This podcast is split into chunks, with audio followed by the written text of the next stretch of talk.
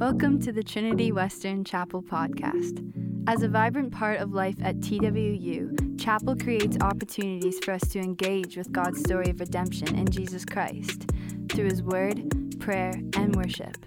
We're glad you're listening and hope that you encounter God's heart for you and the world.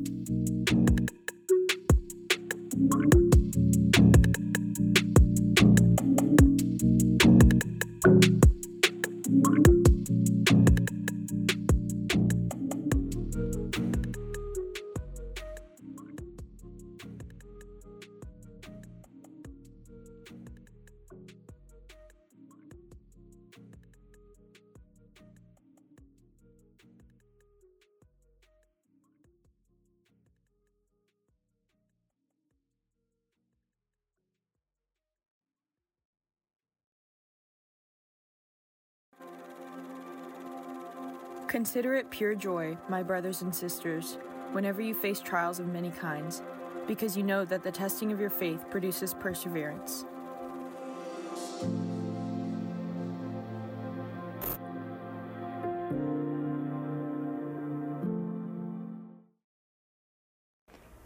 I entitled my first talk, The Terrible Truth, and this second one is entitled The Message.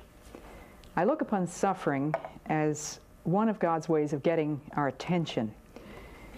In fact, C.S. Lewis calls pain God's megaphone. He said, God speaks to us in our conscience. I think I've got that wrong. C.S. Lewis said, God whispers to us in our conscience, speaks to us in our joys, and shouts to us in our pain. Pain is God's megaphone. And I'd like for us to think about some of the things which God needs to say to us, that He needs to get our attention for, first of all. And it's interesting to me, it's of great significance, I think, that as far as we know, the oldest book in the Bible, the book of Job, is the one that deals most specifically and head on with the subject of suffering. You remember that Job was called a blameless man, that righteous man. God Himself said that Job was a blameless man. And if the morality of those days was that a good man would be blessed and an evil man would be punished, then Job's experience seemed to turn that completely upside down. And Job lost everything. You remember that there was a drama that went on behind the scenes that, as far as we know, Job was never given a clue about, where Satan challenged God in heaven, and he said, Of course, Job trusts you, but does he trust you for nothing? Try taking away all those blessings and then see where Job's faith goes. And God accepted Satan's challenge. And here we have a mystery which we cannot begin to explain. In fact, it was God who called Satan's attention to that individual, Job, and he gave Satan permission to take things away from Job. And so he lost his flocks and his herds and his servants and his sons and his daughters and his house and finally even the confidence of his wife. And as he sat on his ash heap and his health had been touched by that time and he was scraping himself with potsherds and in utter anguish and misery. He kept silence for seven days as his friends, as they were called, sat there and looked at him and apparently didn't say anything either for seven days. And when Job finally broke silence, he howled his complaints at God. We hear Job called a patient man, but if you read the book of Job, you won't really find a lot of evidence that he was patient but he never doubted that God existed. And he said some of the very worst things that could possibly be said about God. And isn't it interesting that the Spirit of God preserved those things for you and me? God is big enough to take anything that we can dish out to him, and he even saw to it that Job's howls and complaints were preserved in black and white for our instruction. So never hesitate to say what you really feel to God because remember that God knows what you think before you know, and certainly knows what you're going to say before you even think it. So, for some samples of these dreadful things that this patient man Job said to God, how about Job chapter 3, verses 11, 19, and 20, where he says, Why was I not stillborn? Why did I not die when I came out of the womb? Why should the sufferer be born to see the light? Why is life given to men who find it so bitter? You see, you see Job here dialoguing with God. There is no question in Job's mind throughout this entire book of the existence of God. He knows that it is God with whom he has to deal. Somebody is behind all this, he's saying. And the question why presupposes that there is reason, that there is a mind behind all that may appear to be mindless suffering. We would never ask the question why if we really believed that the whole of the universe was an accident and that you and I are completely at the mercy of chance. The very question, why, even if it is flung at us by one who calls himself an unbeliever or an atheist, is a dead giveaway that there is that sneaking suspicion in the back of every human mind that there is some body, some reason, some thinking individual behind this. And then Job addresses God directly in the 10th chapter, and he says, Can't you take your eyes off me? Won't you leave me alone long enough to swallow my spit? You shaped me and made me, now you've turned to destroy me. You kneaded me like clay, and now you are grinding me to a powder. Anybody ever felt like that? Does that ring any bells out there? God is grinding me to a powder. He doesn't give me a chance to swallow my spit. And then, of course, his friends who are very orthodox, they never say a word that is not theologically sound, they begin to accuse him of foolish notions, a belly full of wind, they say. Job is utterly lacking in the fear of God and he is pitting himself against the Almighty, charging him head down like an angry bull.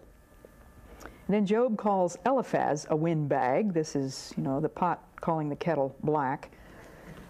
But his friends and enemies, he says, can't hold a candle to God who has, quote, set upon me and mauled me, seized me by the neck and worried me. He set me up as his target, his arrows rained upon me from every side. He is pitiless. He cut deep into my vitals. He spilt my gall on the ground. Now, can you top that? Would you dare to say such things aloud? And then Job asks God question after question after question, and at one point he says, If I ask him a thousand questions, he won't even answer one of them. And he was right. Remember that when God finally breaks his silence, God does not answer a single question. God's response to Job's questions is mystery. In other words, God answers Job's mystery with the mystery of himself. And he starts right in snowing poor Job with questions. Where were you when I laid the foundation of the world. Have you seen the treasures of the snow? Have you walked in the great deep? Do you know where the wild ass gives birth? Have you presided over the doe in labor? And he goes on and on and on, question after question after question. But what he's doing is revealing to Job who he is. And as I said in my first talk, God, through my, my own troubles and sufferings, has not given me explanations, but He has met me as a person, as an individual. And that's what we need. Who of us in the worst pit that we've ever been in needs anything as much as we need company? Just somebody, perhaps who will sit there in silence, but just be with us. Job never denies God's existence, never imagines that God has nothing to do with his troubles, but has a thousand questions, and so do we. And let me just tell you a story or two that comes out of my first year as a missionary. I thought of myself as being very well prepared to be a missionary. As I told you, I came from a strong Christian home. My parents had been missionaries themselves, and we had dozens, probably hundreds of missionaries traipsing through our house. We had a guest room which always seemed to be full. We had suitcases bumping up and down the stairs all the time, and we listened from our earliest memories to many, many missionary stories at our own dinner table. And I went to a school for missionaries' children, which was here in Orlando, as a matter of fact. And I heard thousands of missionary talks. I looked at tens of thousands of terribly bad missionary slides. and sort of lived, ate, breathed, drank missionaries, and turned out to be a missionary myself, as were four of my other brothers and sisters. There were six of us in the family. Five of us turned out to be missionaries of one sort or another, and the sixth is a professor in Christian colleges.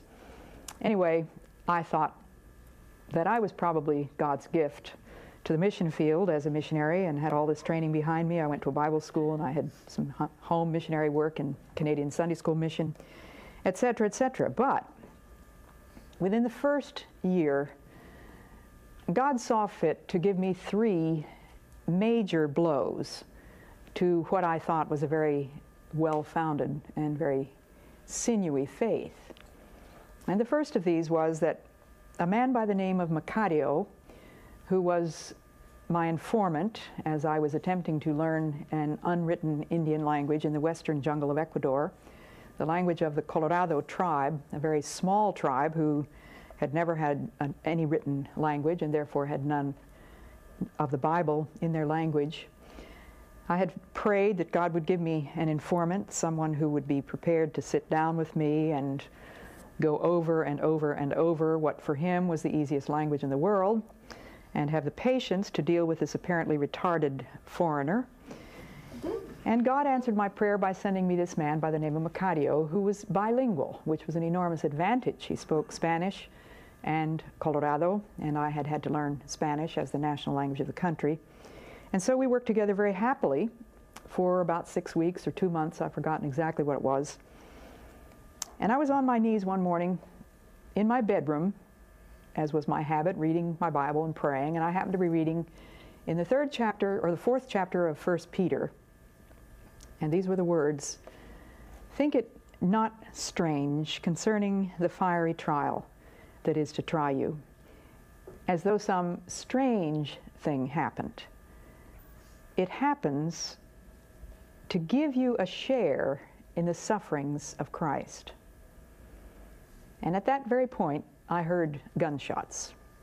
There was nothing unusual about gunshots in that particular clearing of the jungle. We were surrounded by Indians who hunted with guns that they had bought from the white man.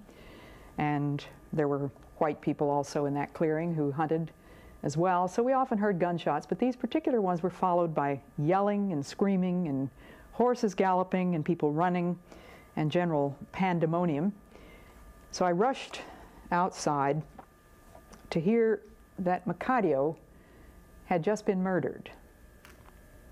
Now, it would be very nice if I could tell you that I was e I easily found another informant, but the truth was that Macario was literally the only person in the world who was capable of doing the job that he had been doing with me. Nobody else knew both Spanish and Colorado. So I was faced for the first time in my personal experience with that awful why. Like Job, I didn't doubt for a second that God was up there and that God knew what he was doing. But I couldn't imagine what he could possibly have in mind. And God's answer to my why was trust me. No explanations, just trust me. That was the message. Now, if I had had a faith which de was determined that God had to give me a particular kind of answer to my particular prayers, that faith would have disintegrated. But my faith had to be founded on the character of God Himself. And so, what looked like a contradiction in terms, God loves me, God lets this awful thing happen to me. What looked like a contradiction in terms, I had to leave in God's hands and say, okay, Lord, I don't understand it, I don't like it, but I only had two choices. He is either God or He's not. I am either held in the everlasting arms or I'm at the mercy of chance. And I have to trust Him or deny Him. Is there any middle ground? I don't think so. And I thought of Daniel in the lion's den. I remember the picture that we had on our wall at home, a painting. When I was a child, I often gazed at that painting, and Daniel is standing in the den of lions. There's a light on his face, and he stands very tall and straight with his hands behind his back. And just very faintly in the dark, you can see these glowing eyes of the hungry lions. And I realized that the painting is telling me that here's a man whose faith rests in the character of God. Now, of course, I wouldn't have put it in those terms as a child, but that picture spoke volumes to me. God was there in the pit. He was not making it unnecessary for Daniel to go into the pit any more than it was unnecessary for Joseph to go into that pit where his jealous brothers threw him, or to be put into prison, as were Paul and Silas and Peter and many other people in Scripture, John the Baptist, who got his head chopped off. It was necessary for Shadrach and Meshach and Abednego to go into the fiery furnace because God had a message, not just for Shadrach, Meshach, and Abednego, but also, you remember, for the king. He said, Has your God, whom you serve, been able to deliver you? And you remember the, his challenge before he threw them into the furnace Do you think your God can deliver you?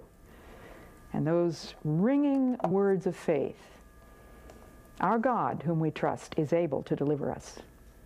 But if not, be it known unto you, O King, that we will not bow down or serve you. But if not, and that is the lesson that has to come to all of us at some point in our lives. Every one of us, I'm sure, sooner or later, has to face up to that painful question why? And God is saying, trust me. If your prayers don't get answered the way you thought they were supposed to be, what happens to your faith? The world says God doesn't love you. The scriptures tell me something very different. Those blesseds of the, the those blesseds of the beatitudes. Paul's word, it is my happiness to suffer for you. We don't know the answer, but we know that it lies deep within the mystery of the freedom to choose. When God created man, Adam and Eve, he created them with the freedom to choose to love him or to defy him and they chose to defy him. Adam and Eve abused that freedom. And C.S. Lewis says in his book, The Problem of Pain, Man is now a horror to God and to himself, and a creature ill adapted to the universe, not because God made him so, but because he has made himself so by the abuse of his free will. And Lewis goes on to state this knotty problem in its simplest form. If God were good, he would wish to make his creatures perfectly happy. And if God were almighty, he would be able to do what he wished. But the creatures are not happy, therefore God lacks either the goodness or the power or both. So answering the question depends upon our definition of good. An ancient man thought of goodness in moral terms. Modern man equates good with happiness. If it ain't fun, it ain't good. The two things almost seem to be mutually exclusive. They put it the other way around if it's good, it ain't fun. You know that commercial for some kind of cereal. I can't remember what it, is, but two little kids have heard that it's natural and it's good for you, so they said, well, let's get him to try it. He'll eat anything. He doesn't know it's good for you. So the little kid eats it because he doesn't know any better. The other two kids wouldn't even try it because it's good for you. And you've heard the saying everything that I like is either illegal, immoral, or fattening, or something like that. A notion that the world has that the two things are mutually exclusive. If it's good, it's not fun. It has nothing to do with my happiness. Moral man was concerned primarily with moral goodness. If we learn to know God in the midst of our pain, we come to know him as one who is not a high priest that cannot be touched with the feeling of our infirmities. He is one who has been over every inch of the road. I love that old hymn from, I think, the 17th century by Richard Baxter. Christ leads me through no darker rooms than he went through before. I love those words. I have some dear friends who are missionaries in North Africa. He was one of the many seminary students who have lived in our house. And I had a letter from them about a year or so ago to tell me that they had just lost their baby girl. I think it was either at birth or just within a few hours after birth. And their letter was filled with the anguish that that cost them. And of course, I wanted to answer the letter. But I've never lost a baby. I only have one child who was 10 months old when her father was killed. And so I couldn't write to Phil and Janet and say, I know exactly what you've been through. But I've read the wonderful letters of Samuel Rutherford, that Scottish preacher from the 17th century, who seems to have been through just about every imaginable human mill. And he had lost at least one child. And I had his letters in my study, and so I looked up one of his letters to a woman who had lost a child. And this is what he wrote to her, and I quoted these words to Phil and Janet. After saying to them, I don't know what you're going through, but I know the one who knows. And I sent them Samuel Rutherford's words. He had lost two daughters, I have here in my notes. This is what he said Grace rooteth not out the affections of a mother but putteth them on his wheel who maketh all things new, that they may be refined. He commandeth you to weep. And that princely one took up to heaven with him a man's heart to be a compassionate high priest. The cup ye drink was at the lip of sweet Jesus, and he drank of it. And Janet wrote to me these words The storm of pain is calming down and the Lord is painting a new and different picture of himself. And I saw in her experience that the very suffering itself was an irreplaceable medium. God was using that thing to speak to Janet and Phil in a way that he could not have spoken if he had not gotten their attention through the death of that little child. Now, I don't mean to simplify, to oversimplify things as though that explains it, that God had to say something to those two people, because if I know anything about godliness, I know that Phil and Janet Linton are both godly people. And that raises another painful question, doesn't it? We often say, why did such and such have to happen to her? She's such a wonderful person. Why did he have to go through this? He's such a wonderful person. Well, again, the word is trust me. And back when I was a college student, I was dabbling around in poetry, as I suppose most teenage girls do at some point. But I wrote some words that later on seemed to me to be almost prophetic. I wrote these words, and I really don't remember exactly whether there was any particular reason why I wrote them at the time, but something had given me a clue that there could be some loneliness ahead for me. And so these were the words that I wrote. Perhaps some future day, Lord, thy strong hand will lead me to the place where I must stand utterly alone. Alone, O gracious lover, but for thee. I shall be satisfied if I can see Jesus only. I do not know thy plan for years to come. My spirit finds in thee its perfect home, sufficiency. Lord, all my desire is before thee now. Lead on no matter where, no matter how. I trust in thee. I began keeping journals back when I was about 16 or 17, and so I've been keeping them ever since. That makes quite a few years. And as I went back to reread some of those earlier journals in preparation for these talks, I thought, well, you know, I really better go back and see whether I know anything about what I'm talking about. And as I said in my first talk, I don't think I know very much by comparison with others. But I found a few little things in the journal, and one of the things which I did feel was significant was the fact that again and again I quote hymns about the cross, hymns which were favorites at different times. And one of them that I learned in college was, Oh, teach me what it meaneth, that cross uplifted high, with one the man of sorrows condemned to bleed and die. One of the hymns that we learned as very small children in our family prayers, we used to sing a hymn every morning in family prayers was Jesus, keep me near the cross.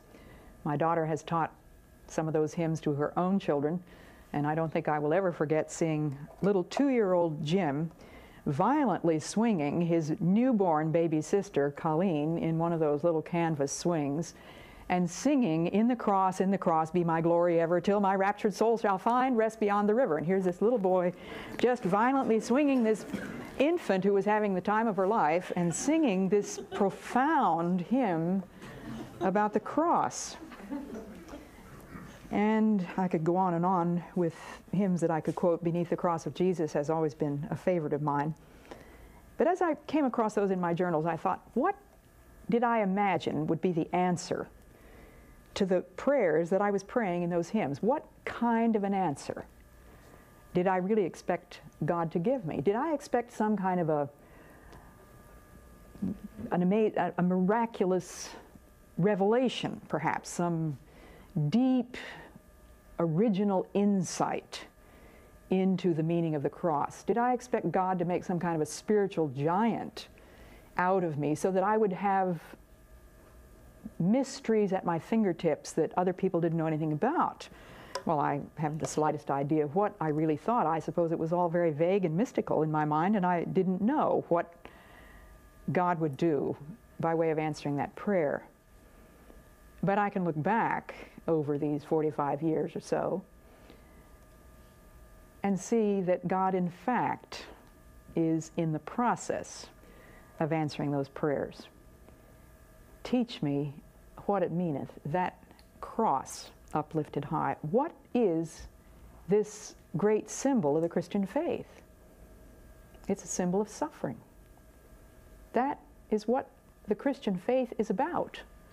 It deals head on with this question of suffering, and no other religion in the world does that. Every other religion, in some way, evades the question. Christianity has at its very heart this question of suffering. It comes, the answer to our prayers, teach me what it meaneth, in the cross be my glory ever, beneath the cross of Jesus. The answer comes not in the form of a revelation or an explanation or a vision, but in the form of a person who comes to you and me in our sorrow.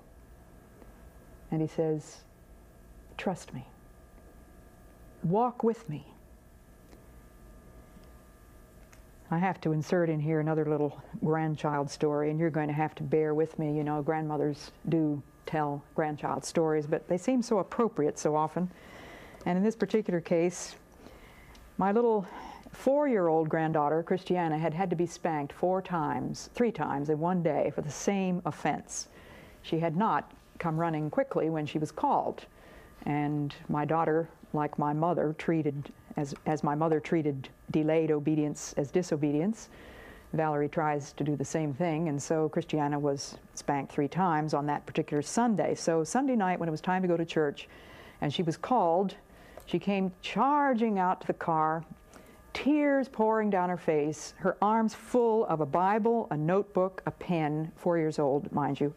On her way to church, had to have a Bible, notebook, a pen, her barrettes, her, her necklaces, her bracelets, her bracelets, her hair ribbons, and who knows what else was essential. All this stuff falling out of her arms. She was tripping over things, tears pouring down her face, and she stopped and she said, Oh, Mama, if only Adam and Eve hadn't sinned. now, that child was suffering because she lives in a fallen world, and you and I live in that same fallen world. We have to look at these awful facts the fact of sin and suffering and death, the fact that God created a world in which those things were possible, the fact that He does love us, that means He wants nothing less than our perfection and joy, that He gave us the freedom to choose, and that man decided that his own idea of perfection and joy was better than God's and believed what Satan told him. And therefore, sin and suffering entered into the world. And now we're saying, why doesn't God do something about it? And the Christian answer is, He did. He became the victim, the lamb slain from before the foundation of the world. George Herbert, another 17th century poet, wrote this Afflictions sorted, anguish of all sizes, fine nets and stratagems to catch us in. And then George MacDonald, a 19th century poet, said this Pain with dog and spear hounds false faith from human hearts. Two different expressions of what God is up to. Fine nets and stratagems to catch us in, to give us this message. And as the psalmist said in Psalm 46, Though the mountains shake and be carried, though the earth shake and though the mountains be carried into the midst of the sea, God is our refuge.